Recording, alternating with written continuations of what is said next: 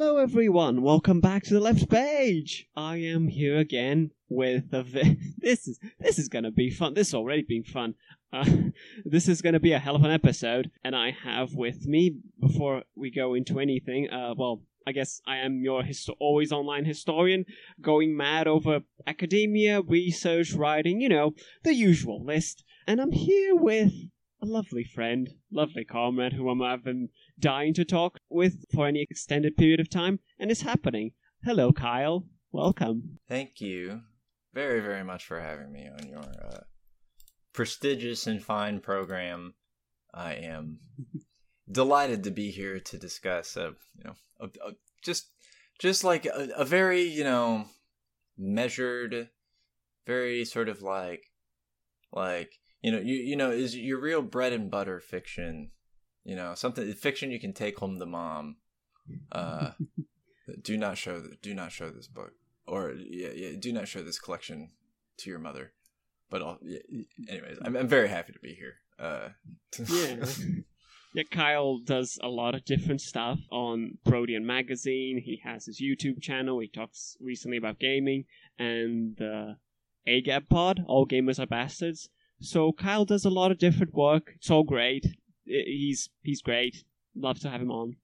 No, great. wow Thanks. i it's it's we could sit here and compete in terms of complimenting one another's work that we're both fans of because of you know you know the the the the, the, the feeling is very mutual but or we could just accept that i'm absolutely going to win uh, because i'm from the southern united states and no one knows how to be aggressively complimentary better than people from the south You do make a pretty good point. I get challenged by the British, though, in particular. The uh, the austerity of the British is incredibly challenging because they will deflect. They will they will deflect every compliment you give them back onto you, and mm, tricky ones. they are but i definitely feel like i because like you gave me two options of different like texts i chose this i chose this so you know well it's been worth it and as we'll get into quite timely so you want to introduce the madness we'll be diving into Absolutely. Um. So, yeah, as uh as the esteemed host of this fine program has nodded toward, uh, I I proposed. Uh, I had a few different ideas. Frank's very generous, and guests be like, you know, and you know, as Agab has started to slowly uh expand guests, we do a similar thing where it's just like, you know, you really, and our our friends at Horror Vanguard do the same thing. Guests pick the text unless I have something special in mind for someone and just you know who's say maybe an authority on it uh, or have wrote it or something like that. You know, uh, it's it, it's it's good manners and I appreciate that. What what I did in return to to return this hospitality, I recommended uh, a collection of essays entitled "The Atrocity Exhibition" by the uh, English writer J.G. Ballard who uh, if you're not familiar with ballard is uh, he's not he he exists in this sort of realm of fiction in the 20th century that you know elements of science fiction and speculative fiction and then like post-apocalypticism and then just surrealism which we can talk about in a second but uh that sort of the these edges of this type of quote unquote genre fiction and then other types of fiction that kind of spill over into each other and really produce some some wild stuff. I would I would say into I would say the sort of like cross genre production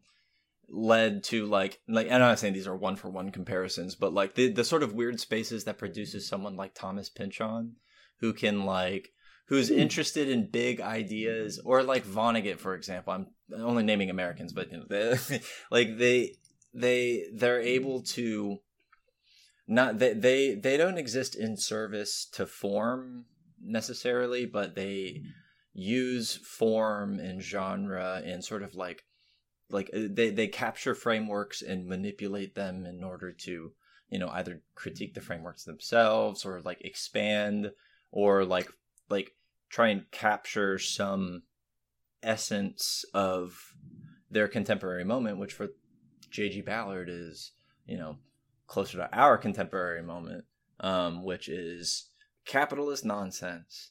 To to, to, to sum, sum it, up. it, up. Well, I mean, the Ballard as a writer kind of exists as like a, a representation of how fiction can do some incredible cultural criticism, uh, especially when words fail in terms of like the the sort of chaotic the chaotic sort of lowercase r real of our present the sort of stuff that exists in the realm of what big fan of J.G. Ballard Mark Fisher would call capitalist realism the sort of the the limitations on our horizons of possibility that exists within all honestly in my opinion exists within a larger a philosophical critique of epistemology throughout the like po- the modern and the postmodern period that it would begin in a place like with Friedrich Nietzsche, uh, which you mm-hmm. know that's another thing we can talk about in a minute. But like, really, like the long and short of Ballard is that first of all he was born in Shanghai. To his father was a chemist, I guess, and then went like management side in the corporation he worked for, and they transferred him to Shanghai. And so Ballard wrote the novel that turned into the movie Empire of the Sun, and that was based off of his experiences in a Japanese internment camp at that time. Uh, but most importantly, like his his regular biography, he had sort of like a bourgeois upbringing and had a very decided like when he encountered his sort of like intellectual influences, which I think are the most important subject to you know your podcast. He he made a, a pretty decisive rejection of those you know accept accepted modes of living not in you know in, in sort of like a revolutionary countercultural sense but also in a sense mm-hmm. of just like it like there, there's there's elements of his upbringing in capitalism specifically i think that were that sort of conflicted like like he didn't buy it necessarily. It's just like oh, okay the the logic of this system is not like because let's face it when when you put it under scrutiny it doesn't hold up very well. So in his like and now yeah the real juice of it like his intellectual biography which i'm a historian and that's my training on what my degrees are in so like intellectual history and intellectual biography i think is something that's really valuable for literary studies i also do i also i'm happy to be on left page because i'm one of those historians that does a lot of literary theory uh, which is how all of this which is why all of my friends are lit people uh, I'm just like, and then there's me. uh, and it, it so I, I've encountered that in my work, and especially in classical studies.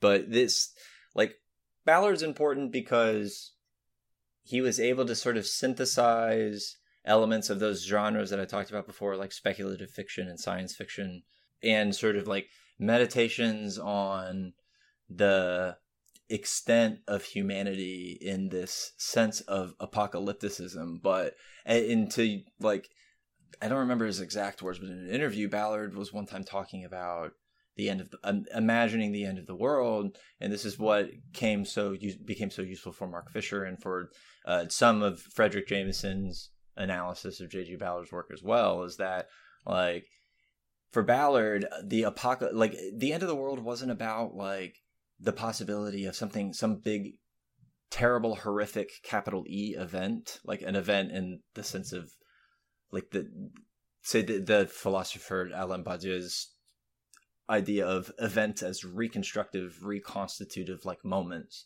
like like it, it's things that happen that change something that put you know sort of or put the effects of change into motion.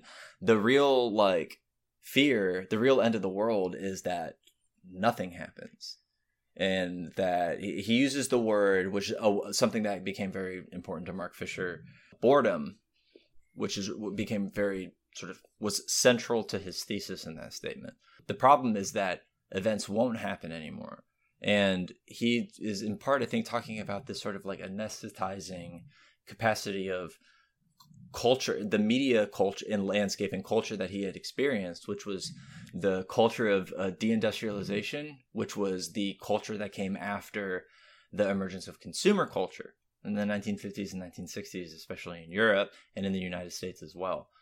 As as deindustrialization started to happen and the mode of production started to become more efficient, We started to make more like cheap commodities as well as started to produce sort of more entertainment and points of consumption in the public space in the commons for people to just go and like, you know, the you, the the the cover of the only edition of Society the Spectacle that's in print anymore, you know, with the you know, the, the I think it's the original cover actually, the pamphlet, but like you know, the people with the 3D glasses in the movie theater just kind of like all facing forward for Ballard and and but this is part Fisher's read. I don't want to be too reliant on Fisher's reading of Ballard, but uh, Fisher mm-hmm. makes references to the the way that culture it, like it restricts our ability to communicate beyond the signs and symbols um, of the production of culture, which is something that he borrows from the French uh, philosopher, critical theorist Jean Baudrillard. And it was important for Ballard to figure out sort of like a way to artfully disrupt these like persistent rationalities in liberalism. And he did this in a way that I've always been fond of as someone who grew up like playing punk rock and watching horror movies through a capacity to imagine extremes, particularly within in conversation with things like technology, which is where sort of like that's sort of where the idea of crash came from. But like for surrealism, like which like J.G. Ballard's biggest influence, like he, whenever people ask J.G. Ballard's influence, he'd be like, ah, I like this writer. This one's okay. Everyone thinks I like this person. I don't like them or whatever. But I, what I really want to talk about is painting. Like the, he, like he, like he was a, he was very much influenced. Like as he he was producing a lot of his work at the end of the 1960s and into the 70s, like more his science fiction stuff. Eventually, he started producing less what you could call science fiction or like essentially he started publishing less in those like science fiction publications and publishing mm-hmm. independently and in other places as well but surrealism what is sort of like the chief central like formative influence of Ballard that you know I would I would cite and that I think he would cite as well. And you can tell it's because he saw in surrealism this sort of like like a, a new way of seeing essentially in light of the sort of restricting mechanisms of contemporary culture. That's a little bit of a simplistic reading but it kind of captures the like you know we don't want to be here all all day. Um well we want to talk about multiple things. But uh the sort of like when experiencing surrealism and this is how it was for me because i was very into surrealism and sort of like the dadaist movement and then eventually like situationism i just found them interesting as historical subjects and like mm-hmm. when when you encounter the uh like the work of Salvador Dali, which I actually I live in Florida in the United States, and the a, mu- a Salvador Dali museum the is in St. Petersburg, which is Ooh. just uh it was the the university I went to was just north of there, like thirty minutes, and so I've seen a lot of original Dali stuff in person, and uh I don't. I didn't walk out of the Dali museum and all of a sudden like see like men emerging from eggs shaped like the world and like or whatever.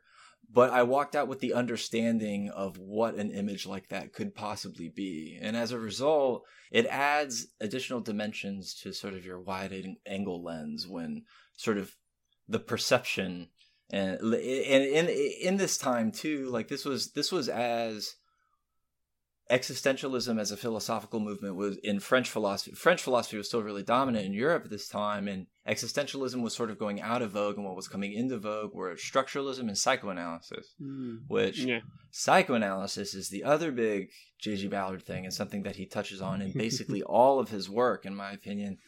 That like this like psychoanalysis and surrealism sort of function. It, other this is really off the top of my head, so don't hold me to this too much. But like, psych- they sort of function the same way for Ballard when you look at it. Like psychoanalysis also, and this is as someone who's interested in psychoanalysis a lot, especially recently, the work of like Freud and then the you know as they call it the return to Freud and Jacques Lacan, or the the sort of like I would say the updating of Freud in Lacan, and then I would say after that the sort the very particular reading of Lacan that Slavoj Zizek has as well, as well as the work of Lacanians like Bruce Fink. Like they really like the reason why Jacques Lacan was important is because he was able to take Freud and put him in conversation with a like he freud as a science and psychoanalysis as a science as a very like a very critical and like reconstructive like a very like a a, a discipline that seeks to shake up other disciplines um, in yeah. a lot of ways, or doesn't seek to, but ends up doing so. It's sort of confrontational that way. I like that. It's challenging. He he was he was benefiting from the these frameworks that function as not just like bullshit critiques of the process of becoming a human subject um, or the way that we perceive and see the world an ontology a sense of being. But like the the idea of the subjectification of the human being as something that does come into conflict and does contradict these sort of accepted niceties of our modern moment for all of its violence and cruelty that's painted over with you know it, it, that the mandatory rose-colored glasses of contemporary capitalism uh that in consumer culture and this like emerging new like crazy media landscape which like you know in 2021 it's like lol like like I, I i i am a lab rat with like blue light just be blasting in my fucking eyeballs like all day. And this is how we live the this is how the world works now. And it's all it's all smeared and sm- all the stuff that ballard was like really critical of is all smeared and smattered together and just like pushed into like its essence it lives in our home lives and personal lives now too. It's this very intrusive, like cruel process of like incorporating our daily mm-hmm. lives, even our leisure time and our personal spaces. Like it, uh, it all gets it all gets sucked up into the capital mammon machine, and so yeah, Ballard was like, not not only did was he like able to envision how technology, which is like a very Marxian thing, in my opinion, a, a, an understanding of technology and capitalism that functions in the same way that Marx saw it, but that like he was able to use that to just like, quite frankly, what whatever whatever the critique of his work, if he was going for a critique or if you know whatever crit- reading of a critique you want to find in it, it just rips its opponent a new asshole like every single time, which like nothing better than the essay "Why I Want to Fuck Ronald Reagan"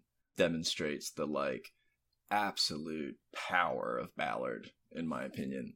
But yeah, I think uh, I uh, oh man, when it comes to influences on Ballard, you know that really sums it up quite a bit.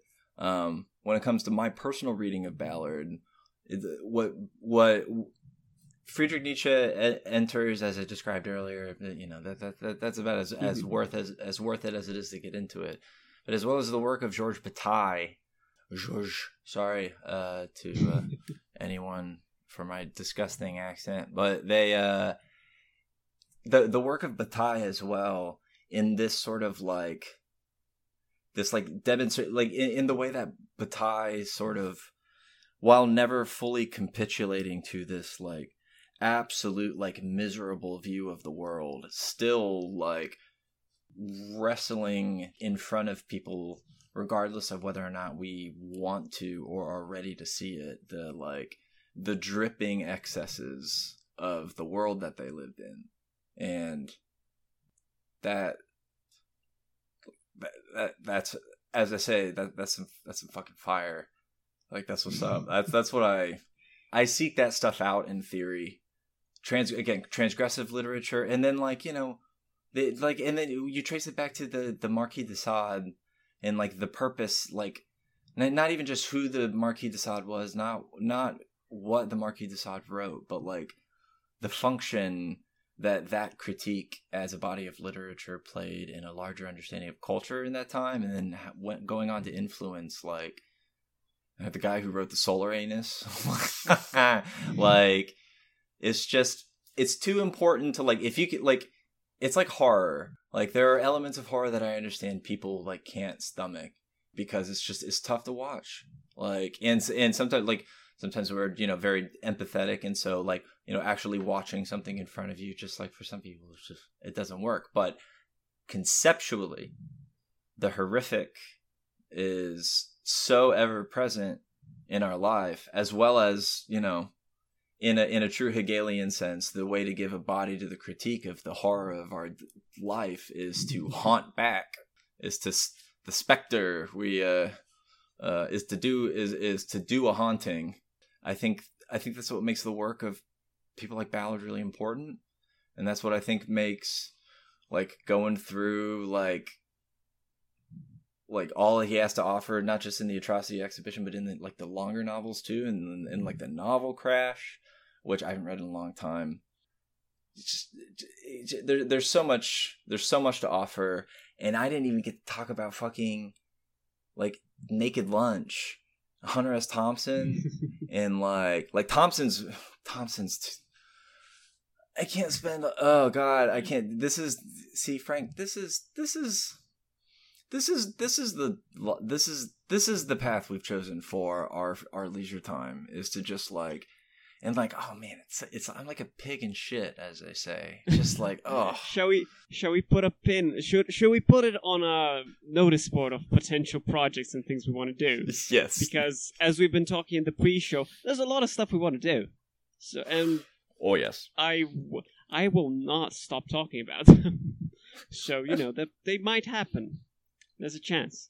but like one of the things, I mean, I'm not sure. I've told plenty. Of, I've said it on the pod before. I've told plenty of people, but I've, I'm not sure if I've told you. I'm not a big fan of horror. Well, mm-hmm. I am, but I can't stomach it. Yeah. Pretty much any like, at least not movies. I can stomach some literature. Like I read Ligotti for for last Halloween episode, yeah. which was which was intense. Ballard was too. But you know, I'm sure. Um, yeah. But yeah, like it wasn't anything that like oh no, I, I could no, it was okay. I've I've had some worse stuff. Like the is on a you know, body horror is a strange thing. Body horror is a lot. Well, there's like there's a physiological thing when you look at an image like like I don't I don't look at an image of someone getting like I I, I still like I jump at horror. I'm a very jumpy person. If someone walked up behind me right now and I didn't know they were there and they just like did that, I would probably fall out of my chair. Literally, that's just I'm just a jumpy person. I just happen to like that kind yeah. of thing. But I also there's something that's really like I don't have the thing to where like I don't have the empathetic gaze when it comes to like I just know too many people. I, this is all just a long thing to say. Like I know precisely what you're talking about when it comes to when it comes. I know exactly what you're talking about. Yeah, totally. Yeah, like the, the thing is that uh, I think for me there's a tendency for my mind to wander. So like um, if usually it gives me insomnia if if it's a bit too bad. It didn't, so it wasn't. Uh, psychological horror hits a bit worse. But like uh, to give an example, the only probably not only, but one of the only proper horror movies I've been able to stomach because I can separate it so much was Alien. Because it's like, yeah, it's space. It's still fucking creepy and horrifying, yeah. and I was very jumpy and tense the entire movie, which definitely proved to me I don't want this experience in my life. Fair prop, like I respect and like horror yeah. movies, but I can't watch them. as much as I may want to. I just think we should try. We should try we should try things learn and whatever. But like yeah the like the sort of like the plausible deniability of space like spe- like sort of spectral horror works really well for that too. I also liked it because i was raised by like evangelical christians and it always was like devils and ghosts and stuff and i'm like ooh this is the bad stuff. Like i want to see it. Uh yeah like there, there's there's a degree of like ballard like I, also like I like how that's in Ballard a little bit. In like, there's a thing. There's a reading of the novel Crash. In in there, because because Ballard like Ballard really blends the idea of a futuristic literature into just like because because it's it's really a critique of the way that we see technology. Ballard is obsessed with cars in particular, but talks about planes yes. a lot as well. Just like internal combustion engine vehicles are like the constant subject of the work of J.G. Ballard, and but like the characters are like it like like it, it's one thing to write the novel Crash, and it's another thing to write a novel crash that in which these are like I can accept the the the the libidinal like the the the the te- the sexual technological component of these characters one because the characters are convincing and two because ballard makes it like in the this unification of the opposite of extremes the the biological the the the functions of human desire with human techno with the creation of human technology is well that's how does to me that that's how desire and capitalism work and I mean, you know, we all know I like psychoanalysis, and we all know, you know, I'm talking about desire. So, so we all know that I'm a fan of Zizek's work. But like, to me, that's how that's how that's how desire. If if we're doing a psychoanalytic reading of contemporary capitalism, especially in light of technological progress, that is how desire functions as a like like the body becomes not the body in a way that like it's it's so human it's so not it's just this like it's this it's it's a there are discernible voices in the con- in the discursive conversation here but like it's in a feedback loop. So as we know if you put two speakers that face toward each other the sound just reverberates off of each other and because in the magnets inside of it and it just goes and then eventually you can't discern anything. And that's sort of how that's how that's not only how like like culture functions and that's not only how closely like human subjectivity is to like the production of the culture industry nowadays but it's at the sort of like intimate hole in human desire on which we project and try and understand ourselves and imagine ourselves as who we think we are or could be. But it's this that's a that's a moving target that we just kind of like and what psychoanalysis is and something that's really influential for J.G. Ballard is is about mm-hmm. just like not just like is about the wisdom and the path forward when we recognize and reconcile that with ourselves as human subjects which is like based on like the acceptance and the understanding in the path forward that comes when we accept that we're never going to fully understand who we are I is never going to be me. I is going to be the person in the mirror that I see, who some days looks, you know, cool, handsome, big, and strong, and some days, like, looks like someone, it looks like someone who I don't think is convincing the people around me is the type of person that he thinks he is. And then, well, that's when, that's when we, that's when we go, oh no, this is bad. and we have, you know, difficult that that's when we have psychological breaks um in these types of things things i've experienced in my life as you know you know a sad gay online um and offline. I was i was I, before i was perpetually online which wasn't very much i was a i was a sad gay then too. But uh like we're sorry to have entrapped you always online. What? Oh oh oh please. Like oh i came i really came kicking and screaming and tweeting and like like the best way to like, ugh, I got owned one time. My my husband, who's very very funny, who's a very sweet, kind man, but everyone's like, man, he's also smart, so he knows how to like make a really ripping joke. One time, I I, I was uh we were talking about our day, and he said I I was reporting. I'm like, yeah, I think I wrote like like 800 like good words today, and he's like on Twitter, and I'm like, I I'm like I'm I wow. just I just I instantly was obliterated into like atoms in that moment. It was so brutal and so good, and I'm just like, God, I love you. Uh, it's, just, it's just like I just got like, man, I got owned. It was, it was, it is very true, but um, no, yeah, it, it's good that I just forgot what I'm talking about, so we can, you know, we can maybe. No, that's talk. okay. um, and uh, uh, we were talking about like the subject being or not being rather yeah.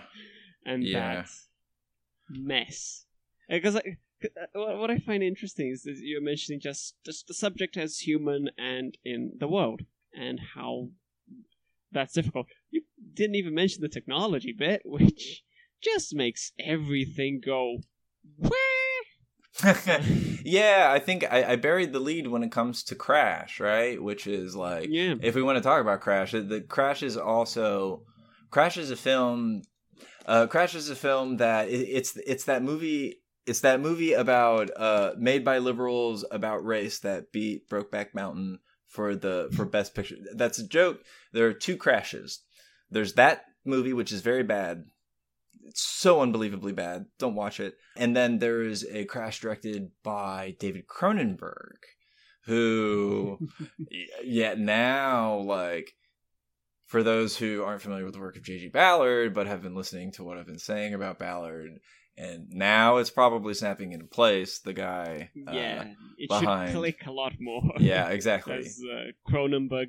Videodrome, Stalkers, and un- The Fly, just an unbelievable, like, really like, like it, I, I, I'm not, I'm not much of an auteur guy, because you know, you know, I, I'm more of a like, your text is, is, is, is is kicking you out of out like you know that the ca- the text is removing the author in some ways. You know it's not Yeah. the it's not the author's fault. It's Roll it's Roland Barthes's fault. But the uh, uh just a little liter- literary th- uh literary theory jokes are what you can get when you subscribe and rate on iTunes.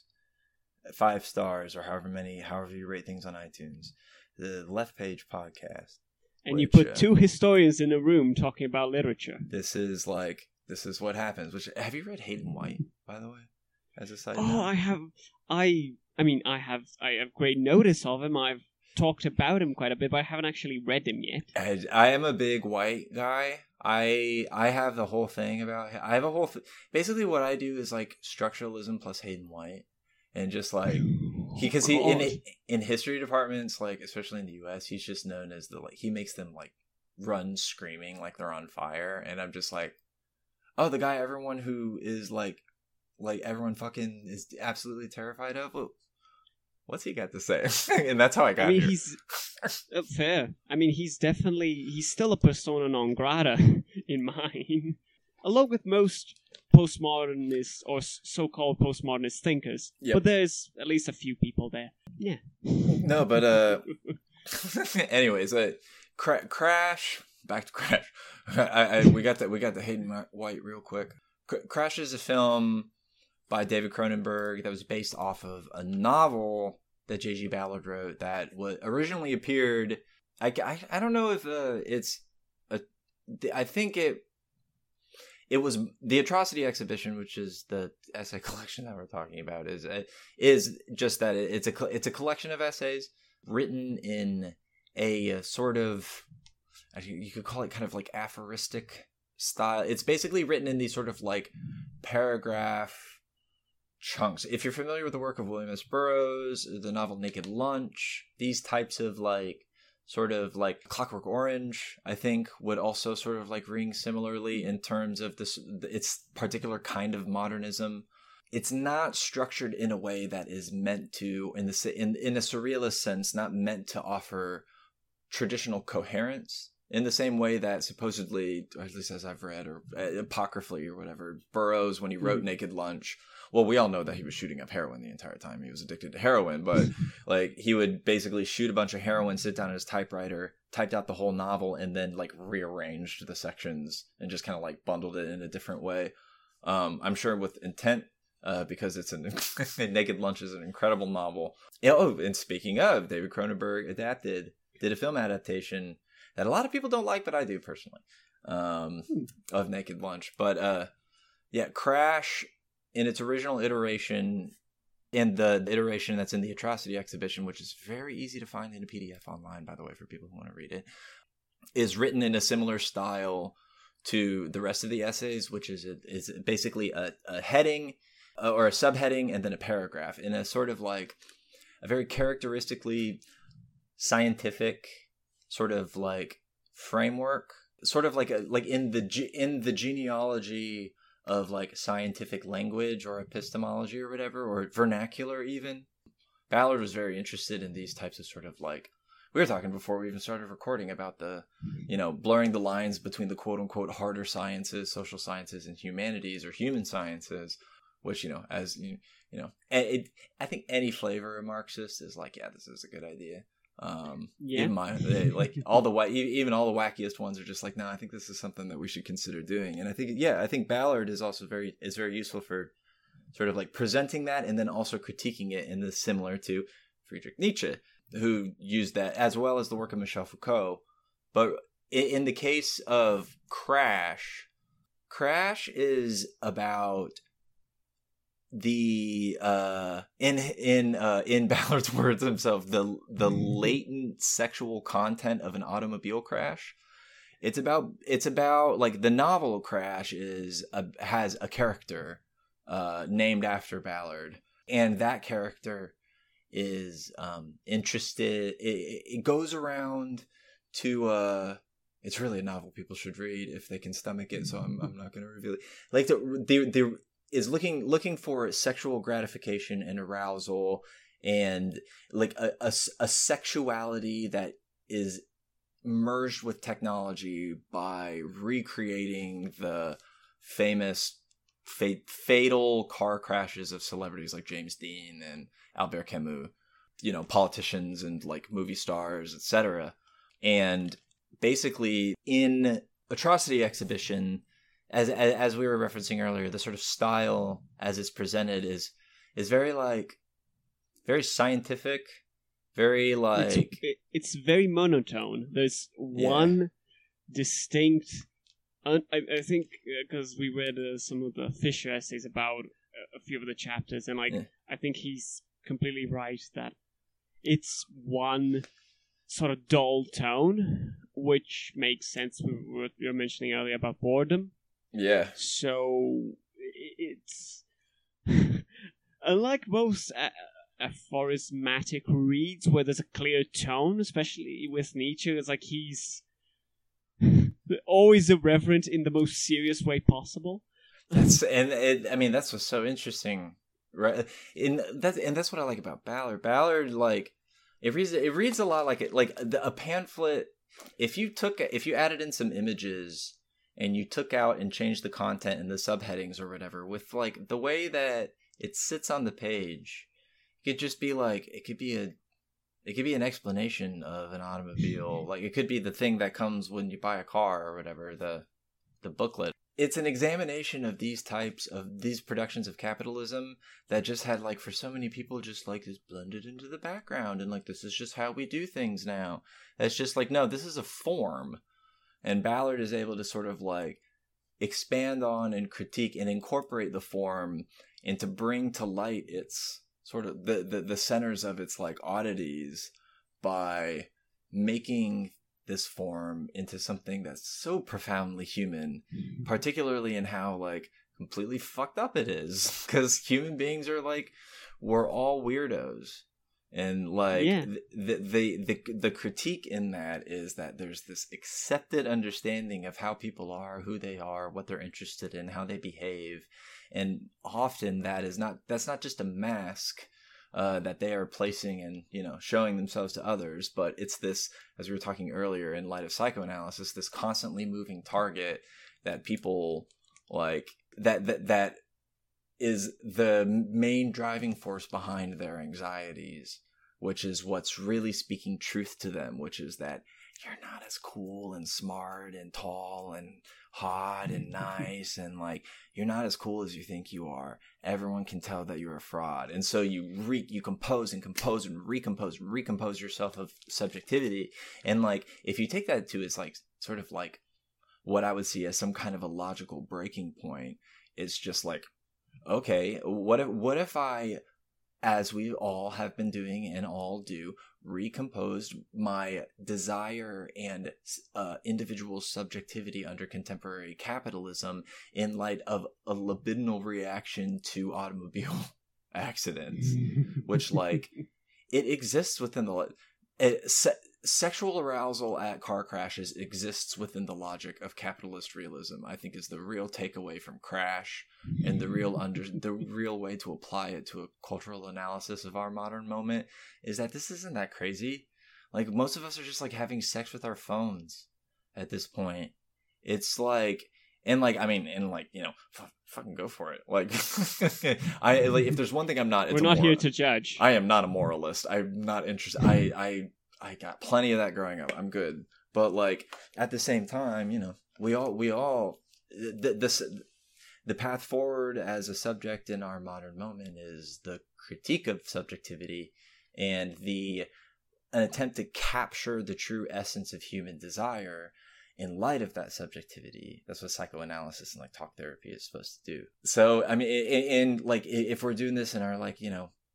if we're like Ballard, where we're just like put the pedal to the floor, just like let's fucking go. Like, like if we're gonna do this, if we're really like Ballard's attitude being like let's do this if we're really gonna do this. What if people were sexually aroused by car crashes? And it's like it's like no, it, it's a it is a very let him finish kind of a moment, like right, just this very like oh oh shit, I I made the mistake of reading this and then thinking about it a lot, and god damn it, this this guy's right, and like that's it, that's it's like surrealism. It, it's this yeah. it's a framework and a context through which you were able to see the actual world for the with with the eye with a with a different set of eyes and just taken to. I'm a big fan of like I'm I I grew I I grew up and cut most of my teeth, made a lot of my friends, and spent all of my free time in like the hardcore punk scene in Tampa in Florida, which is very active. And as a result, I encountered like forms of music that like I was always into like metal and like thrash and like mm-hmm. that I, I grew up in Florida so of course I like death metal like Florida partially invented American death metal but like and but then I started to listen to like grindcore, which is just all that music, but really, really, really fast and injected with punk.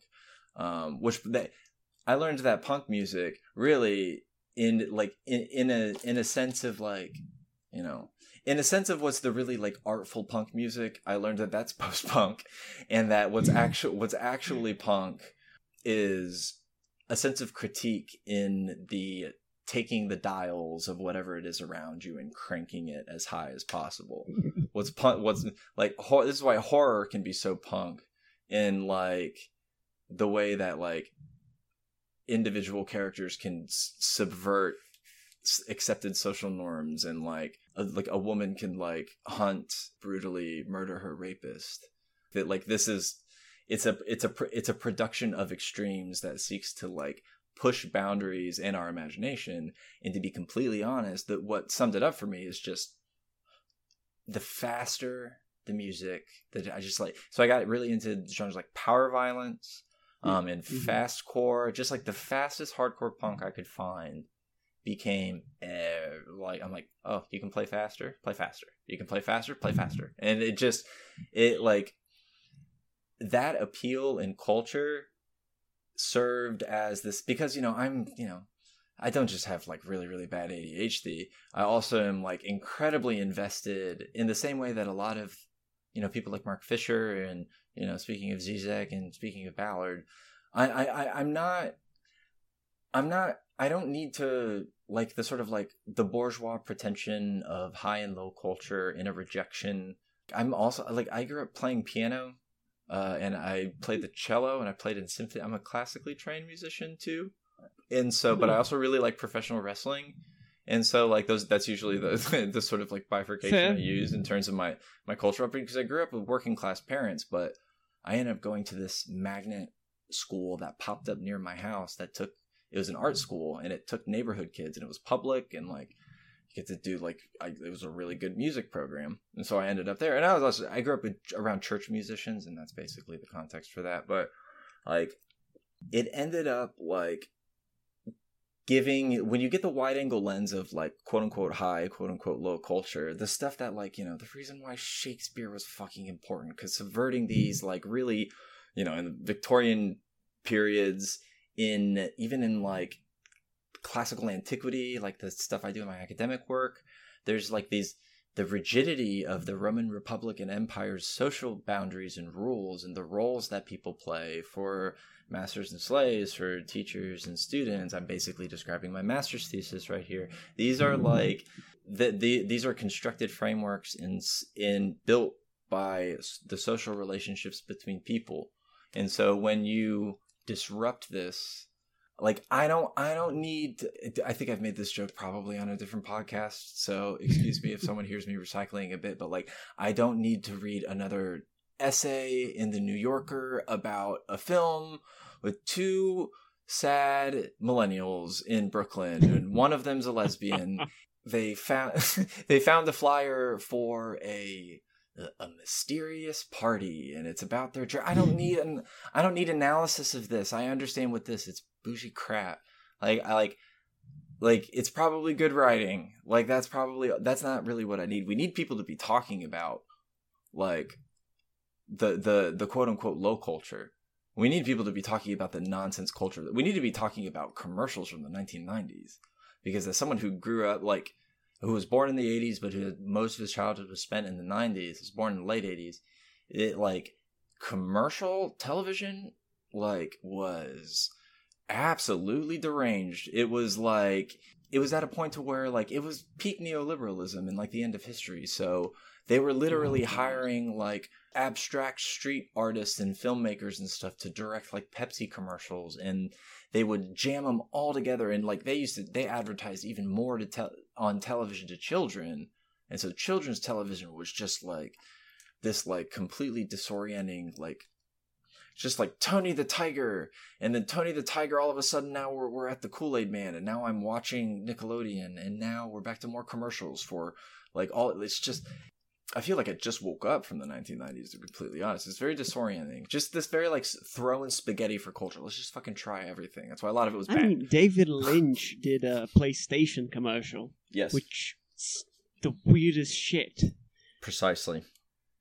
And Precisely. that makes sense. that like I mean like no like and that is like I mean Lind Lind I I I love I'm a huge fan of David Lynch's work and I love the staying power of it and the fact that like when Twin Peaks went on fucking streaming, a whole new I talked to undergraduates about Twin Peaks and that rules and like we for like people forget Twin Peaks was on a major television network. David Lynch had a TV show. Like the guy who made Eraserhead, like everyone had so much money. So like David Lynch got to put that shit on TV that and so and this is like this is honestly like if you you just rewind and and Ballard you know has you know written prolifically throughout his career but like the the period that we have been talking about mostly recently this is all the stuff that led to the shit that I'm talking about. This was the like this was the reverberations in culture in the post-consumer culture and deindustrialization the only thing that was waiting is that the only thing they were waiting for is tina and neoliberalism to finish it, to, to finish testing out neoliberalism on latin america and south america and then bring it back to the metropole which they did very very effectively yeah. especially in the united states and so then it's just like people it's like the 1990s was like like a teenager like a 19 year old won the lottery and had no fucking parental supervision in like ever in their entire life. So they just like are just like i heard cocaine's cool. I heard like like what what if we had a cereal with a like what what if we what if we took the cereal with the frog on it that's been around for a while but we made hmm. him like we gave him a hat and like like what this is not this shit is nonsense. But that's just because and but it's it's representations of it's popular culture. There's a reason why you know I'm I'm on YouTube talking about video games. But I mean, you you played the the Reagan game, Call of Duty, oh, Black Ops well, Cold War, which oh. you uh, I I said this on Twitter yesterday. I cannot pay you nor Kay enough money in the world for such martyrdom. Seriously, like. So, you like, in true podcast host fashion, you have perfectly like you just you you threw me a fastball straight down the middle on purpose. Which, yes, what Frank is referencing are uh, one an episode of All Gamers Are Bastards. I've gotten a lot of mileage out of Call of Duty Cold War, which when I first saw the trailer uh, last year, I knew I was going to.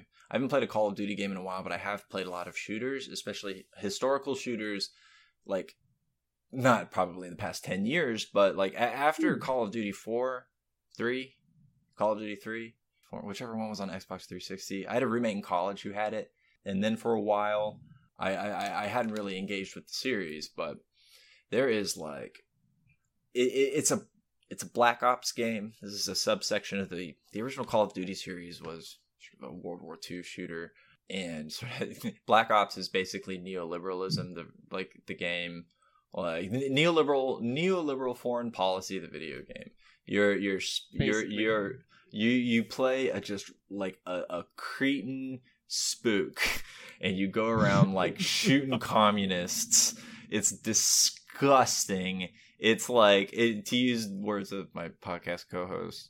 Uh, if I if I were banning things, I would ban this. Like I would if I were like banning texts, this would be something that I would ban. I'm not like a ban text person, but if I had to make a choice, oh, Call of Duty goes. It's illegal. Uh, it's so violent and like nonsensical. And the reason why Frank brought it up, which is is because there there's an initial scene that in a seminar that the lit crit guy and I put on that uh, uh, that Frank attended.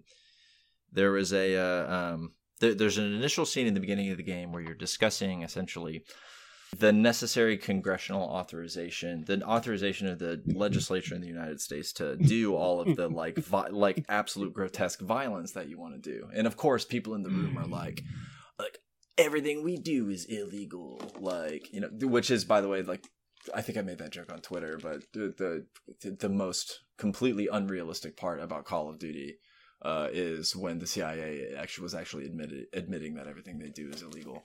Uh, just like that's the real escapism I look for, like them actually copying to that. But the uh, um, at some point to come in and just like put a rest to to come in and you know put a, just put a rest to any potential hesitancy at doing a bunch of war crimes, uh, a, a, a, an animated Ronald Reagan comes in and uh, gives blanket permission for it to do whatever it takes.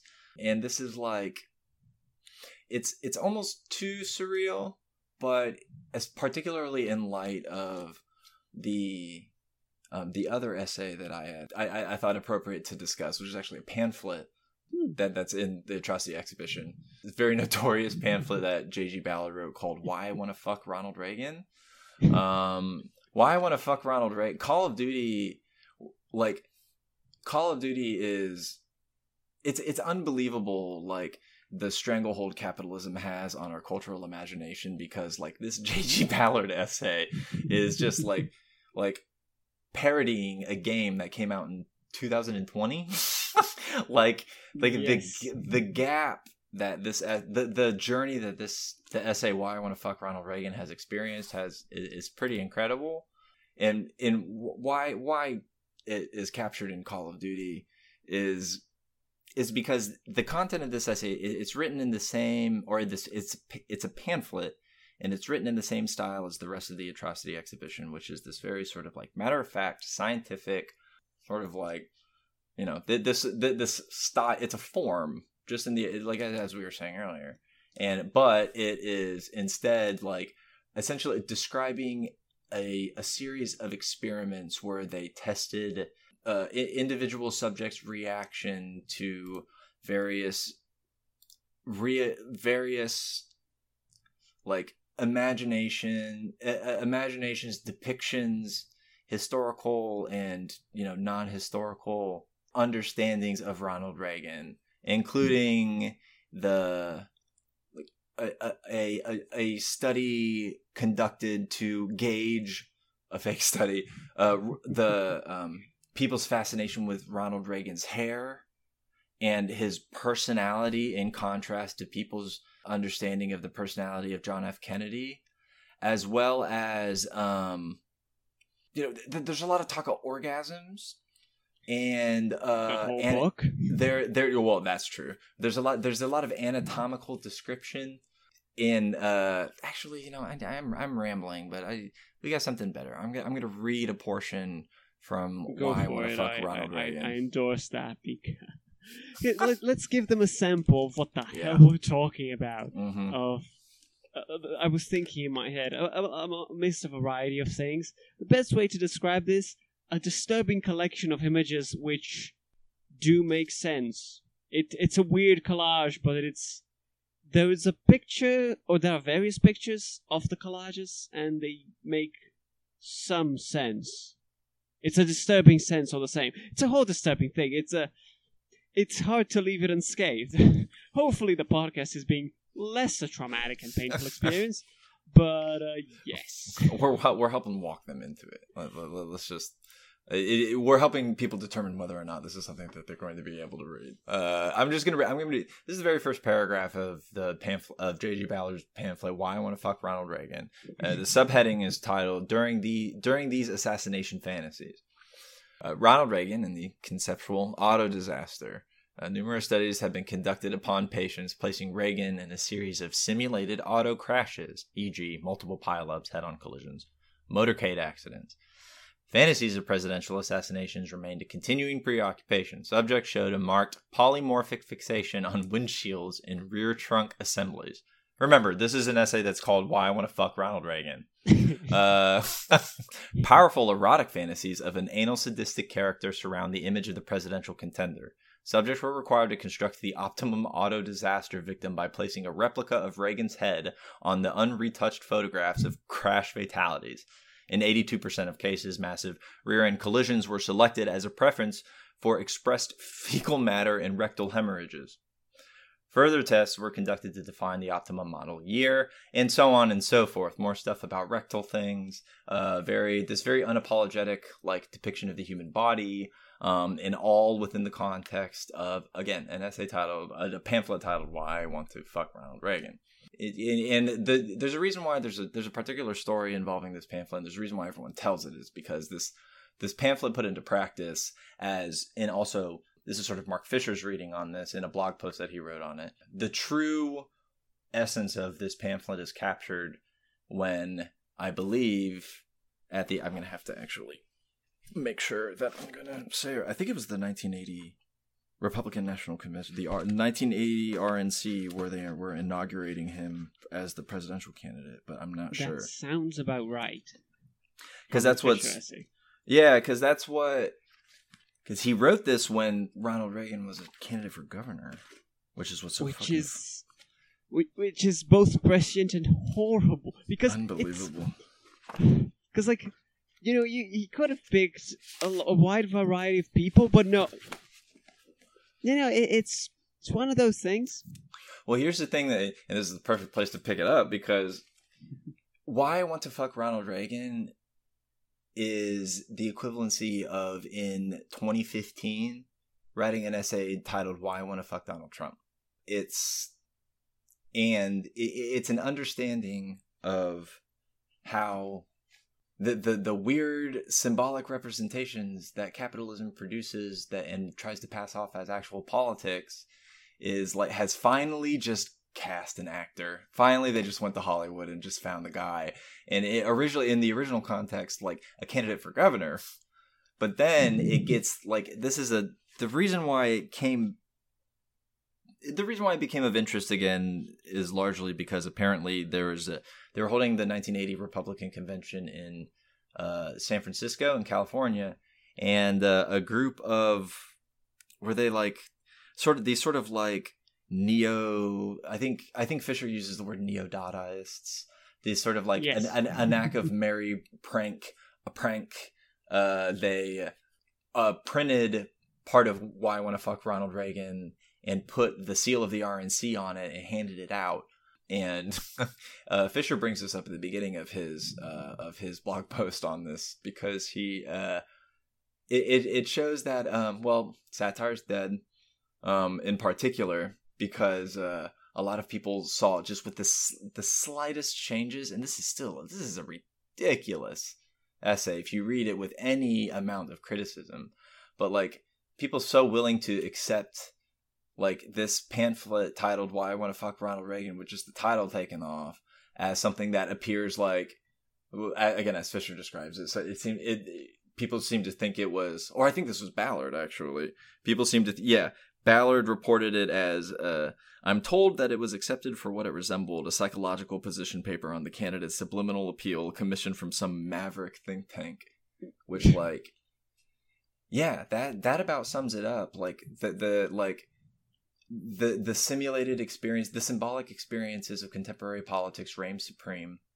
And not only do they reign supreme because like you know all the way like not only was this essay relevant in doing sort of like an experiment in hyper reality in 1980 but as Frank very presciently brought up there's a, there there is a fake Ronald Reagan in the new Call of Duty game who will if you identify as non-binary and you or use they them pronouns who will who hmm. will appropriately gender you. So you can you you can be you you Ronald Reagan will call you they them in a video game, and this is like like th- this is how contemporary culture works. And uh, I think I need to explain the inflammatory statement I said earlier, but didn't actually explain. The reason why, if this pamphlet was written in a more modern period, it'd be called "Why I Want." Oh, I did explain it. Well, it's called "Why I Want to." It would be called "Why I Want to Fuck Donald Trump," is because it's the same.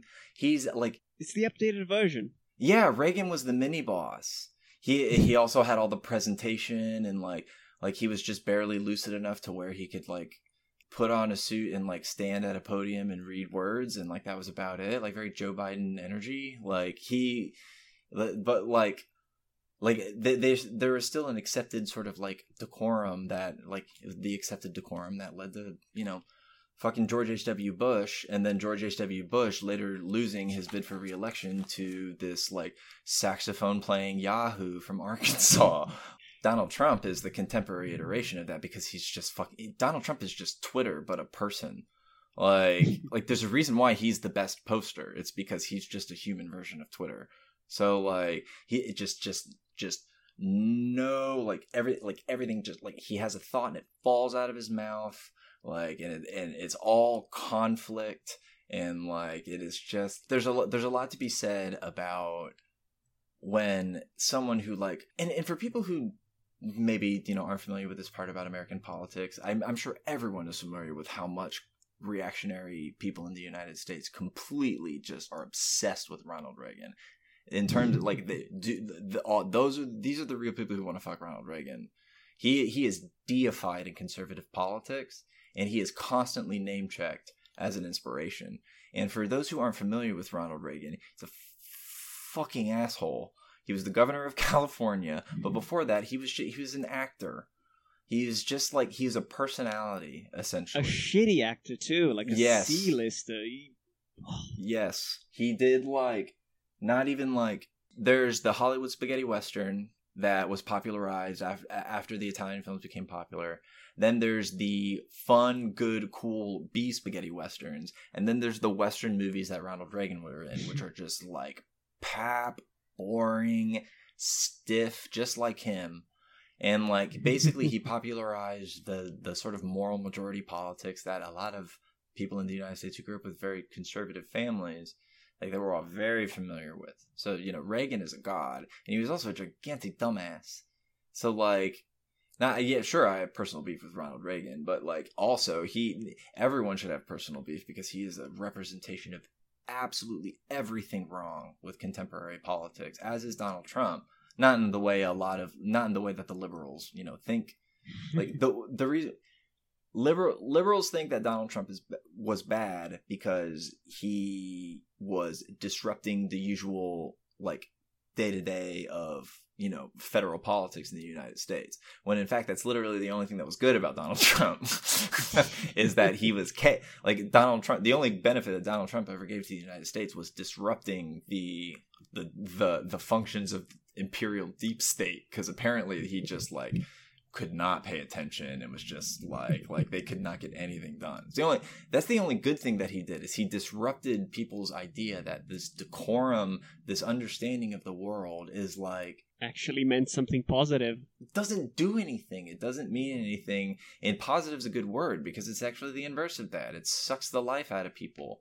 There's no imagination. Nothing can be better. Everything sucks and everything has to be this shitty and like there's nothing that we can do about it so we might as well capitulate to like the the closest thing that we can get to resembling social democracy and it's just like it's it's not it like it, it's it's an imagination that's not strategic like it's an imagination yeah. that in its like that has like it's imagining the end of the world as a good thing, but like this is what Ballard shows us. Not only like not only is like like contemporary capitalism, you know, due for plenty of critique, but like its end of the end of the world that it's showing you is just like extensions of its imag- its own imagination. The real end of the world, the real like thing to fear is that there's just nothing after this that we just are stuck in the that that like to like it, it just works way too well to draw it back to literally everyone we've been putting him in conversation but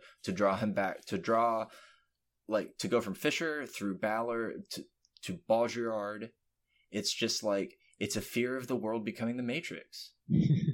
It's physically in without the intervention of some like outside force like without you know you know morpheus and his buddies or whatever like we don't even you don't even know that you're that you're in that weird bean vat thing and hooked up to all those tubes.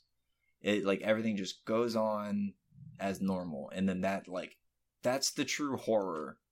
Like is is is that is the nothing of that. Yeah. In the same way that like an idea of th- what's scary or horrific in like the lovecraftian sense critiques the idea that you can like imagine it within these the particularities of like the the idea that it's like it's a man but he puts on a hockey mask. And then he kills a man. No and then but no it, it's more like you know no uh, uh, a, a big a, a big flying psychic squid monster flies in through a hole in space like and starts like you know hooking people up to weird machines and sucking out their essence this feels like.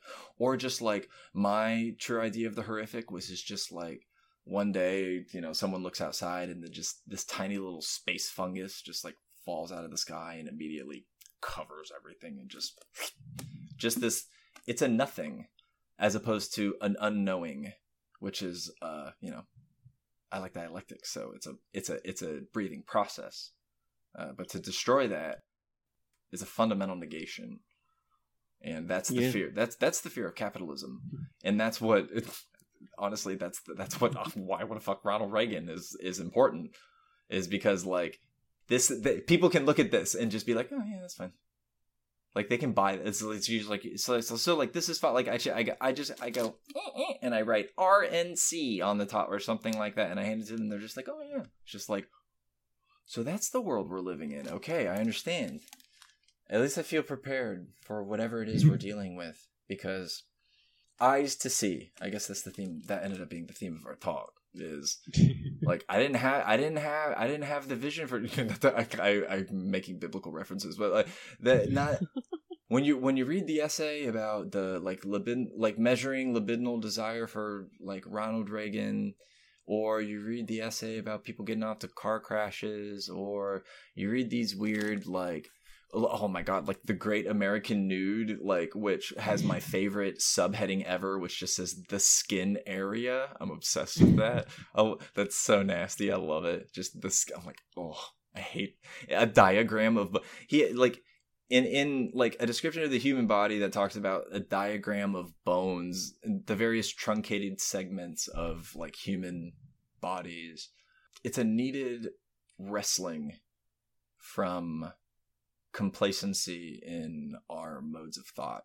It's a it's an epistemological critique sure but like it also is ontological in the sense of how I use these ideas of knowledge to measure myself as a subject and to in the idea of, you know, culturally dominant politics, how we can very easily construct our politics in this like immaterial sense and and lose measure and touch with what it means to be a working person. And as someone who like sat here and talked for like an hour and 15 minutes about you know sex and car crashes and Bataille, you know when I'm not doing that most uh, the rest of the time I'm doing I'm doing uh, workplace organizing and labor organizing which is about which is just like people work and is really hard long tough but necessary work but I one, I kind of have to make those two things connect. I mean, come on, like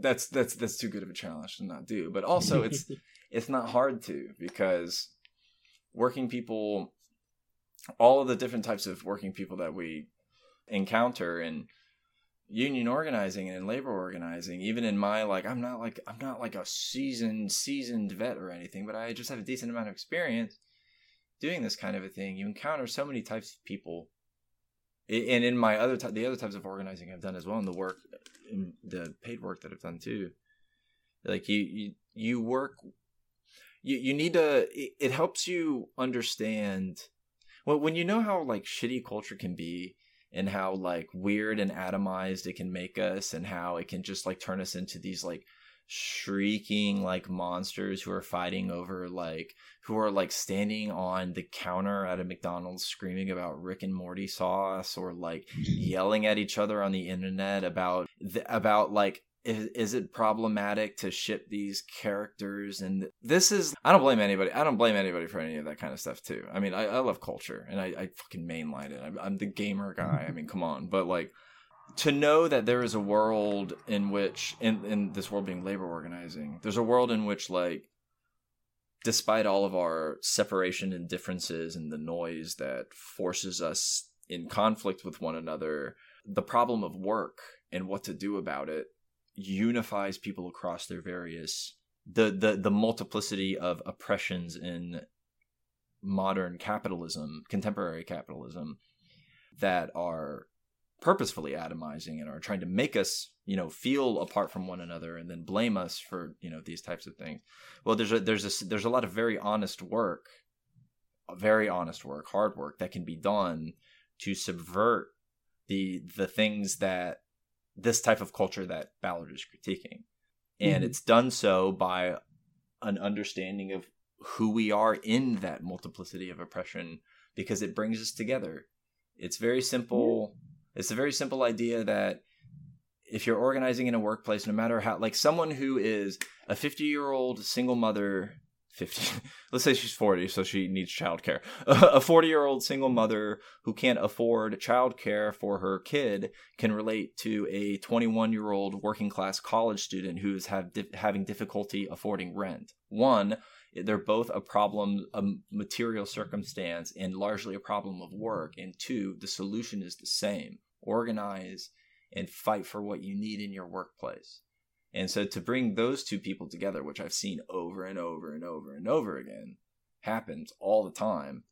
Beautiful friendships, familial bonds between people who like, you know, like people are people are are being like like there's that rapping lady who's saying Gen Z's canceling Eminem and so she's embarrassing herself on TikTok. Like that's what people are saying to each other. But when people like actually get together and have an honest understanding of the material circumstances they're in and they share a common bond and affinity in their workplaces and as workers when they're made aware of that all that shit like no one starts doing generational warfare because of the very clear thing that we all know. None of that shit matters. None of it's true. Yeah. it's bullshit. It's it's it's goofy jokes we can make on i love to dunk on gen xers in particular as a millennial. Like it's it's and and it's because we I see some of myself in them, man. Like like like it, it it reminds us that like no matter how alienating our society and our workplaces, etc., that we can there's something that we can do about it. That it doesn't fix everything because I don't know the solutions to that, but it does get people. It does wake people up to the reality yeah. of what we're dealing with, and the idea that culture can play a role in that is like a big relief because I spent a lot of time thinking and writing about this stuff. I want to know it's doing something, you know. Yeah, like I, I think I, I so much to uh, uh, on a sponsor like all you've been saying, but just Ballard feels to me like just that pointing out these extremes, these sort of dull extremes of like culture yes. like, oh, I want to fuck Ronald Reagan or uh, the recreation of the car crashes or the assassination of Kennedy.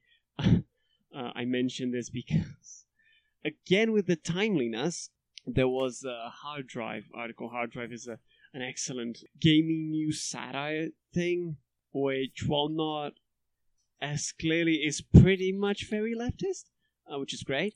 And there was one was like developer of game I want to assassinate JFK calls game not political or something of the sort. Yeah. Which, you know, I, I I just messaged that to Kyle and was like, Ballard would have a field day with this. I mean, come on. it's hard drive. Fun fact: hard drive is an extension of uh, a website called the Hard Times, which was created as like an onion for like the hardcore punk scene. And so it used to just be all a friend of I've had friends who have had like pictures from their bands or whatever used in Hard Times articles. My buddy Tom is the is the is the photo in a Hard Times article. I remember seeing on Facebook. He's like, "Please stop sending this to me." I saw it. I know, but uh, no, you're like the thing about Ballard. There's something so profoundly historical and something so profoundly relevant its historic its historical relevancy can be read in something that you brought up the dry, the dry affect is a yes. signal of this form that Ballard is playing with and a great great deal and he does this like and he he he does sort of like like a metatextual version of of this as well in his JFK assassination race which is just it's it's re it's a complete reimagining of the event in basically like a downhill like like a race. Um yes. like a car like, again cars again. And it's a reimagining of the of, of the entire event. The course like it starts at the book depository and you it's un it's incredible the like the extreme context of this like major political event in the United States presents an incredibly real feeling text that feels relevant and and in the in the in the case of why I want to fuck Ronald Reagan, it feels as something that is reasserting its relevance, particularly considering its subject, which is you know contemporary culture, uh, in politics and you know that sort of a thing. Ballard wrote himself into timelessness via yeah. this like to be quite frank, absolute nonsense. Beautiful nonsense. Calculated, like definitely just just it like JG Ballard writes masterpieces. I don't say that a lot, but it's nice to like it's nice to talk about Ballard because I don't get to read a lot of fiction anymore. But like that was a, that was another part of the reason why that I su- I suggested I think another book that was like it was a novel but it was shorter, and it was because I you gave me a lot of a lot of oh god you're so good. You gave me so much head time. Because and you have to on a on a on a book podcast right? Because you gotta sometimes you gotta read a book. But you, yeah. you give me a, a really good head start in terms of thinking. And then i needed to strategize and be like okay i need something that i'm going to make sure i have time to read um to or reread closely even though i'm still going to talk about big picture stuff but you know it's going to make all that mm-hmm. stuff so much juicier if i do. And so atrocity exhibition was perfect because it's it's not very long and it's very easy to just sit and like read in spurts considering it's not just it's the format of the collection of works but also the structure of the works themselves. I was able to like i don't know like I, it felt like more this is the first time I, had an opportunity to approach ballard's work as more of like a meditative exercise rather than like just a purely intellectual like still one that like i totally loved but like rather just like not a reflection on a lot of stuff that I had encountered before, particularly through my now like very very long fanboy relationship with Mark Fisher ever since I was an undergraduate, um, because I was. I was I was an incredibly online introvert in undergrad, and as a result, if you're into theory shit, you ended up on K-punk eventually, and then you read capitalist realism, and then now you're here talking about you know, oh, my cat's coming. Okay, go ahead. There's his tail. He's like, I'm coming over. But yeah, that's how you end up, you know, talking about culture, writing about culture, and thinking about ideas like this is through, know, these encounters. I don't know. Ballard's very valuable, and you may have seen. You've probably you, there's a good chance you've watched a movie based off of something. Like he's like Philip K. Dick that way.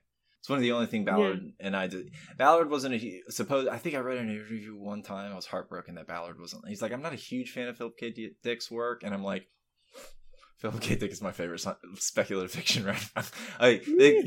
from like a like a high school like I started hmm. reading. Like he was like the first. He felt like one of the first cool writers I ever like ran into. yeah Oh, I think actually, I'm sure Ballard's critiques are very fair. but no, he. Yeah, I guess I don't know. I guess my big takeaways from a reapproach to Ballard is that like, I, I'm glad to read eh, with with new context and like new understanding, re-encounter his work and have similar sort of reaction to not not only similar reaction, but a, to be reassured in my ideas of its relevancy and staying power through an additional encounter and sort of application to like Call of Call of Duty for Call of Duty, Call of Duty. Of of course, Call of Duty put Reagan the pronoun respecter in mm-hmm. in like I guess you know we we live in a we live in a weird world, and you know, thankfully, when you do this kind of a thing, it's often very tragic, but it can be extremely extremely funny. And to be completely honest, playing that Call of Duty game, it while it is not a good video game, uh, it is not that enjoyable to play. It is so completely twisted and evil that it was so funny. I just laughed and laughed through that story mode. It's just comically evil. Yeah. So good. Yeah, go go listen to AGAB pod where Ooh. Kyle and Kay go go go deeper into it, and it's just it's so vile. It's so like I think Kay said it best. It's like I don't usually go on, on, on characterize video games on a good to evil basis, but this is the closest thing to evil. And you know what? They're absolutely right. This Call of Duty Black Ops Cold War is fucking evil. Yeah. And and you both have martyrs for playing it. well, I, I, appreciate you honoring our sacrifice as gamers, our most important sacrifice, of course. Definitely. But, man, I I I used to I, I I'm I'm averse to sort of like objective readings of literature, but I may have I, I I may have one objective reading of a text, and it's that Call of Duty is just objectively an an evil thing that would to be rid of it would be the world would be a better place. yes, yes, I, I can. I think we can all agree on that. Mm, I think the final point I was gonna make was that like there are a few things I want to mention to you later, but uh, I think one of the ways Ballard is kind of timeless is because while completely absurd, the reaction that he portrays of like uh, the American people to culture and to such a perverted display of culture is very true to form. Realistic. Very realist. Yeah, it's just like y- you you buy that. You you yeah, no, that's that's sensible. That that's a nonsense study. It's made up, but you don't. It doesn't matter. It doesn't matter because it, it's especially now when it's like the whole I'm not gonna go off on a tangent on fake news and how they're always been a thing and it's nonsense to make them a thing, but it's just it feels even more than it's like, oh, the bogus study that says this, this, and this. It's like, yeah, mm, yeah, yeah, and, and you know some of these reactions, sure, nonsense, yeah. and it, it's very much sort of timeless. On like, yeah, it's very specific cultural references. It is Reagan. It is Elizabeth Taylor. It is Jacqueline Kennedy and the JFK assassination, and it yes. is automobiles all the fucking time. But the connection, the sexual one, the inversion and closeness, and the deep relationship with technology, which and, and it, you were when you were talking about it at one point, I, I kept thinking about Benjamin. I'm half obsessed with Benjamin myself, so you know that that came up a bit uh, on just like Oh yeah, I remember because you were talking about the speed of metal and just like that extreme speed. I was like, Benjamin would have fun with this too. yes, absolutely.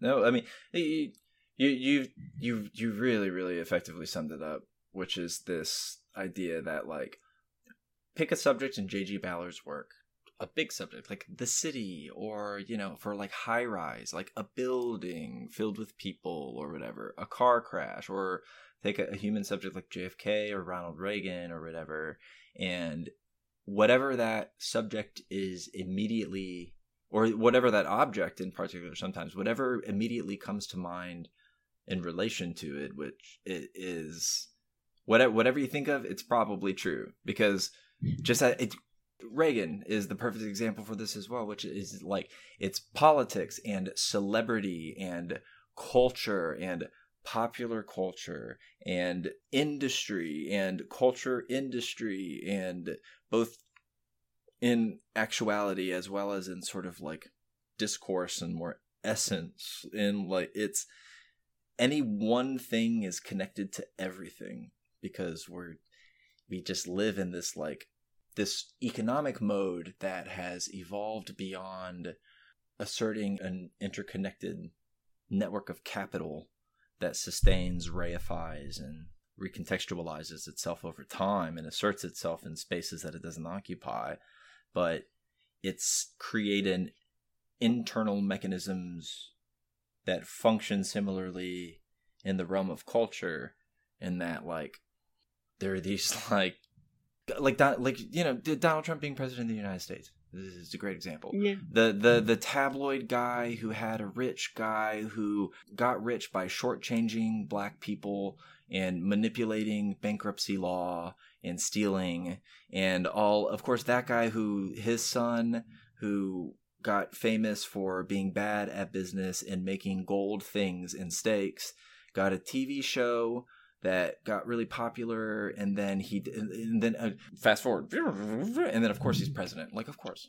Of course that happened because the the the spectacular the spectacular and the spectacle itself as a mechanism of capitalist realism reigns supreme. The essence of the spectacle will become embodied in these other spaces. So politics becomes about celebrity becomes about you know all, all of these various sort of like portions of subjective desire that people are like wildly flinging around trying to turn into some semblance of a, a human being they're happy with is like a function of the very very top to the very very bottom of our political moment. And not only is that really bad at least in my opinion but uh it presents a volatile sort of like future in this space because as we've it's been around for long enough, we know that it's just like think about what news is like now. Do you remember when hmm. news used to be a thing that you watched or read?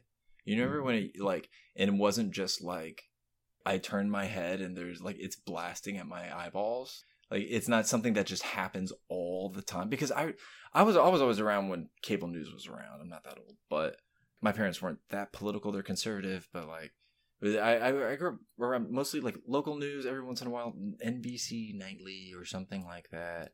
Every once in a while, Fox, they like that. But like, the, even those networks, they were like they had like at night they had just like infomercials and stuff. But like this, then the, mm-hmm. then the way that we communicate with each other through you know the progression of technology and how humans who make that technology are in sort of in, it's inextricably bound to what it means to be a person how all of a sudden now like what news means is different now. For me, news is Twitter kind of, but also mm. it's not. It's kind of it's this collection of like mailing lists, Substacks, Twitter. It's this weird like assemblage of stuff to where like yeah, human culture and language we have difficulty conceptualizing ideas like that when they're so when they, we have like 800 bazillion different other ideas attached to them as well so we're just like ah, like like we have to just we have to encapsulate these in like yeah. ways that we can understand but what that ends up doing is like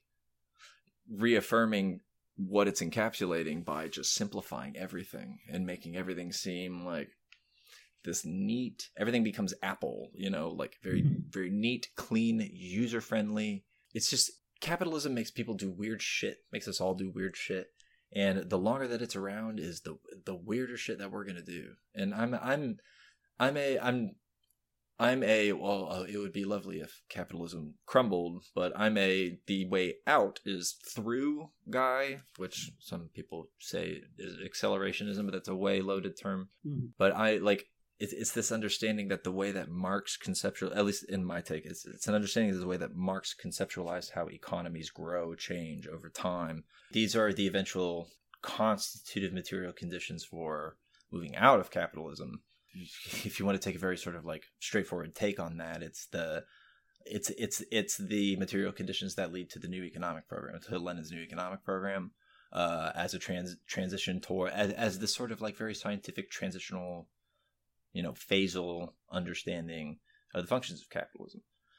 So to that point, though, the problem with it, the scary thing about that, not scary to me. I find it very, I find it interesting enough, and like I think shit's so fucked up. Like you know, like like we're, we're it, it's the the the unknown. It, it's at the very, it, it's it's better than in the sense of Ballard. It's better than like the nothing that we've had. It's Yeah. it's pers- the word is I would use is precipitous. It's very ri- it's Hmm. high risk, high reward sort of situation. But what makes me nervous about it is that the changes happen so fast. The reach of uh, enemies is so vast, in that like, if I'm gonna be on triage team for the next fifty years before I die, and then maybe shit starts moving after that, that's fine. The planet may boil, but you know we'll figure that out. I don't have any power there, so you know. In the meantime, it's a, it's a bit it's a big growth. And I, in the, the, I'll, I'll end on this. This is it's, mm-hmm. there's a lot of growth that happens when recognizing how small we are, and in how quickly things change around us before we even notice it, and how that seems to be a function of the type of world that we live in. And I mean, there's a it's it's empowering to figure out a way to live despite those anxieties because those are true anxieties the way that I see it. So they exist for a reason. And uh, I think a path to a, a liberatory politic is through these ideas and ourselves as well, yeah. I guess. Is probably what I'm trying to say. I don't know. I think I it never makes know. perfect sense. I think it makes sense. I, I, I do perfectly get what you mean. I and yeah, I, I think the point on that, like that board and that grain, is to give a back reference of what we've done before, of what I've done before. We did an episode on the color of space by Lovecraft, and Yeah. that sort of infectious, dull grayness of like just nothingness and just blah Yes. uh, as like you know infiltrating capitalism is mu much more interesting way of reading that and it's also my i will never or rarely pass an opportunity to do this. Fuck dystopias. Seriously? Just fuck them fuck them i've fucking had it with them. Because they what they do 90% of the time both fuck orwell. Orwell did that. Fuck huxley. Huxley did that. And fuck bradbury. Bradbury did that too. Although bradbury had some bradbury had some more interesting things if still fuck him I'd say he's the. I'd say he's the. I'd say he's the best on that list. i can agree on that nice. Uh, nice. Funny thing, is, I, I, I like I, I had this fleeting thought that like you know I, I probably shouldn't say this about all three of them. Turns out I did on the first episode of the show, so you know I- Dude, you got it out of the way. So I, I. I did, and, and like I've I'm, I've been going full circle ever since. But the whole thing is that it's just like yeah, no, that's it. It's like yeah, it's a it's not a, it's not a prediction. It's reading the time, and it, it works as prediction because of the consequences and whatnot. But Right. you know, like it feeds into capitalist realism. It feeds into this idea that like you know, it's all there is. It's just this continuity, either in this grayness or some worse form of it. And what I say to that is fuck you. because, like, yes, some dystopias can explore a liberatory potential. Yes. They're few and far between, and the way they do this is difficult and elaborate.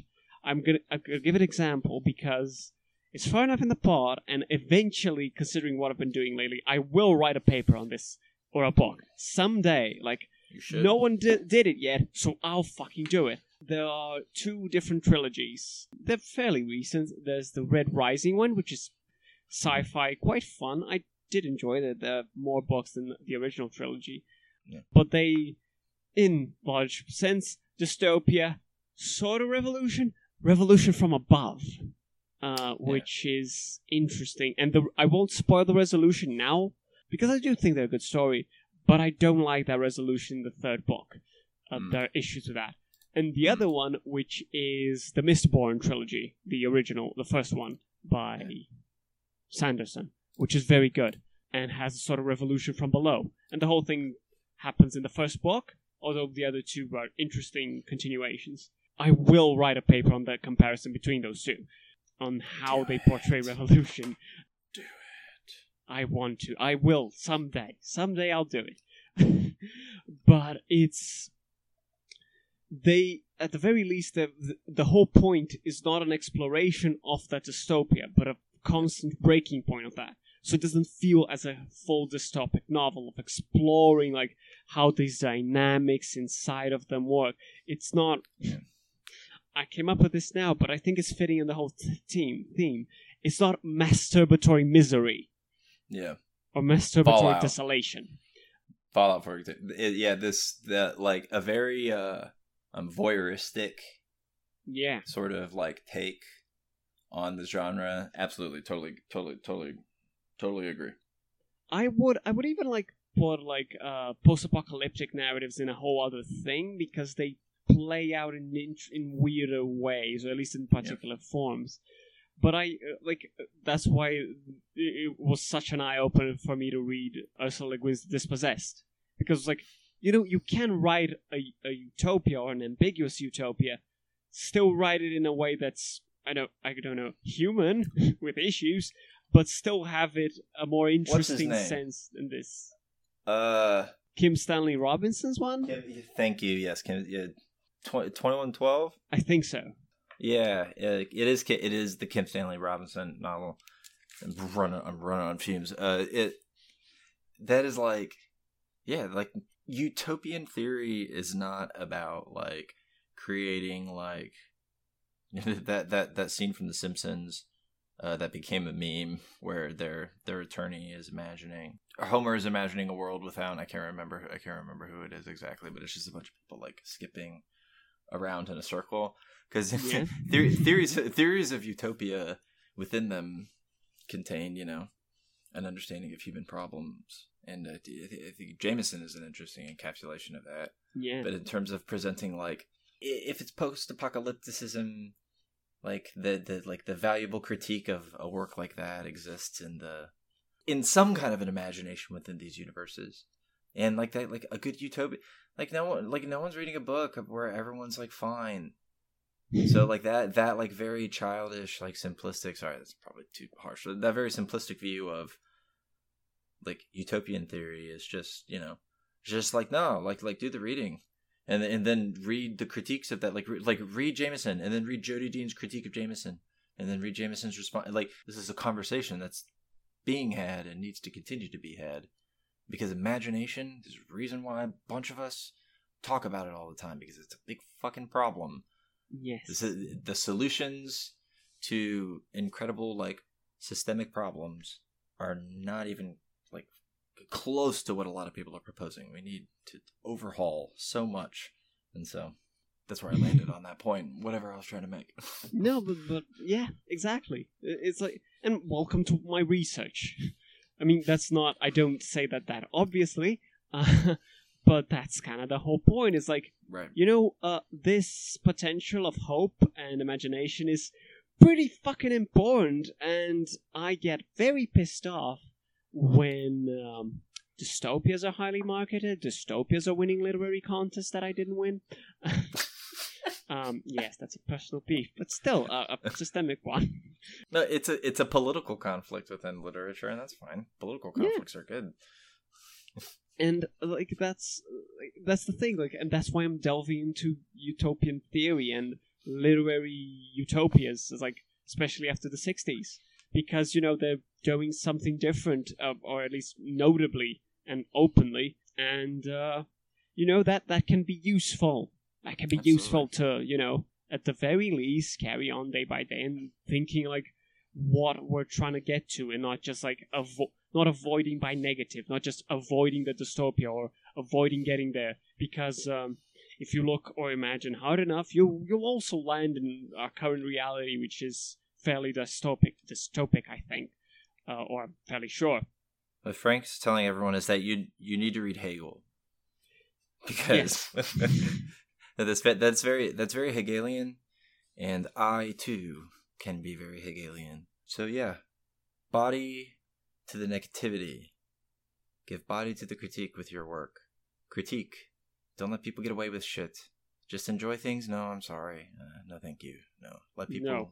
Let no, people we're, enjoy we're things. very no. much critique No, thank heavy. Ruthless cri- criticism of all that exists.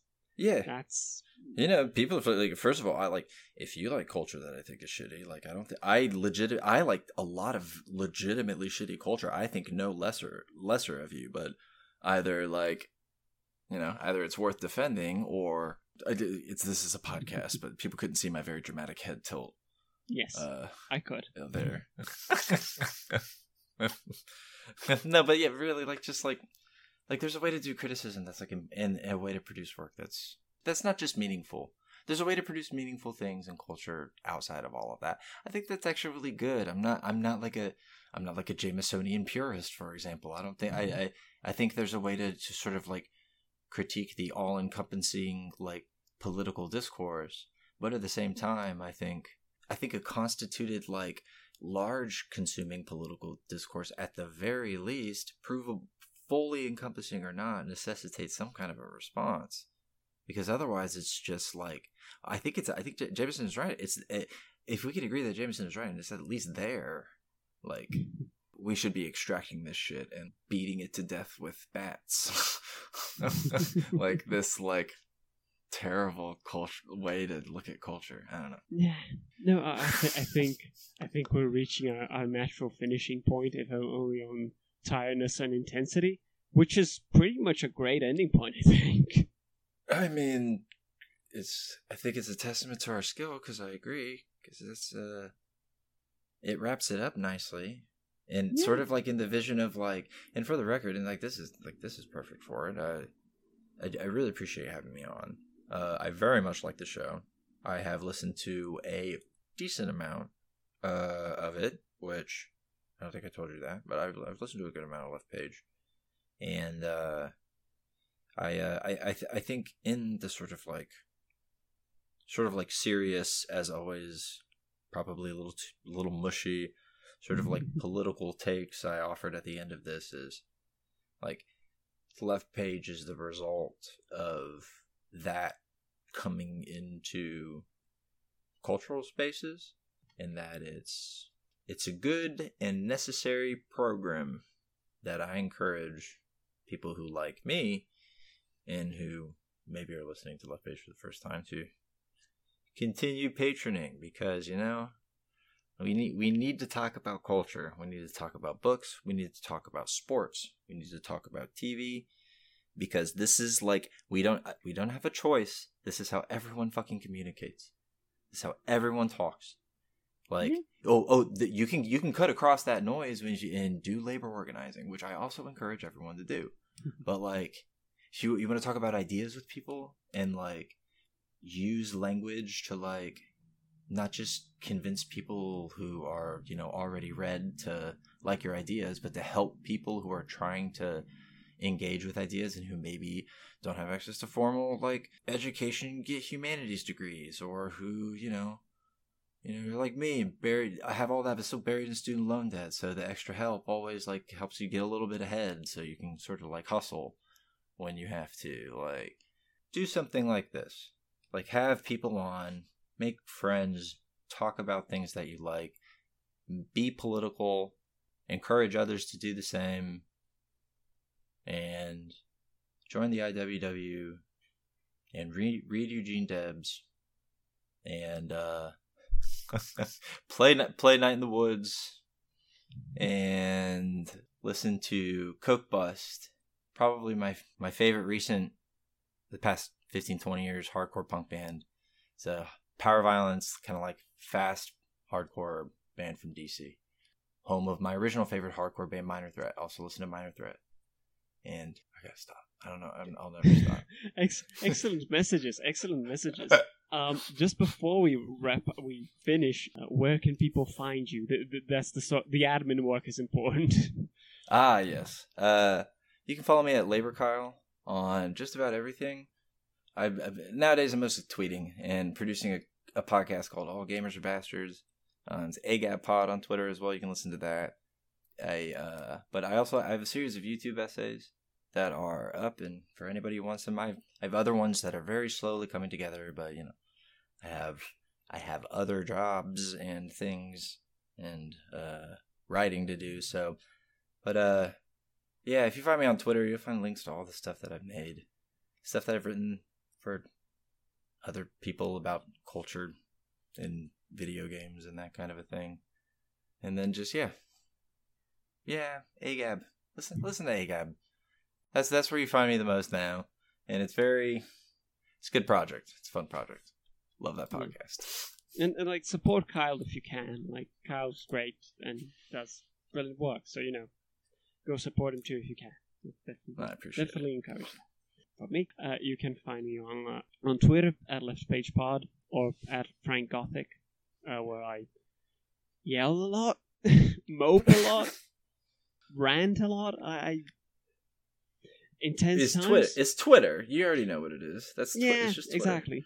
um, and we're also on Patreon at patreon.com forward slash left page, where I write monthly essays, and there's still the poetry club thing, which I'm still doing with Bruno, which is interesting and fun. Yeah, it's it's a very thing. There's there's a bit more of me in occasional essays where I write about stuff that either wouldn't make an episode or just I don't know something else I read during the month that like couldn't fit or was too busy with other stuff that I just instead of doing a whole episode and editing, I just wrote a bit about wrote a bit about it, uh, which was also fun. It's a bit of a odd taste of my semi-academic writing. I don't call it academic writing because I'm much more lighter and not as concerned about like, oh, I need to do all the proper citations. It's much better. It's much better. It's much better than academic. A hundred percent, a hundred percent. But yeah, like just check us out if you can. If you can, that's totally fine. Just listening and being here means it really does mean the world to me. That like I, I'm not sure I've said this before. The left page is kind of the main project that's been working out for me so far the past couple of years. So, and just in listenership, it, it means a lot. So thank you so so much. Go check out Kyle. Go support him if you can too. And yeah, you'll you, you'll see we'll be back soon enough with some more stuff. And Kyle will definitely be back on at some point soon. Like obviously, like I, I it, it, it barely it doesn't need to be said, but just just in case there's any sliver of doubt, he'll be back. Oh, can't wait. So that's it from us for tonight or today, whatever. Thank you so much for listening. Until the next one, everyone. Podcast. We potted.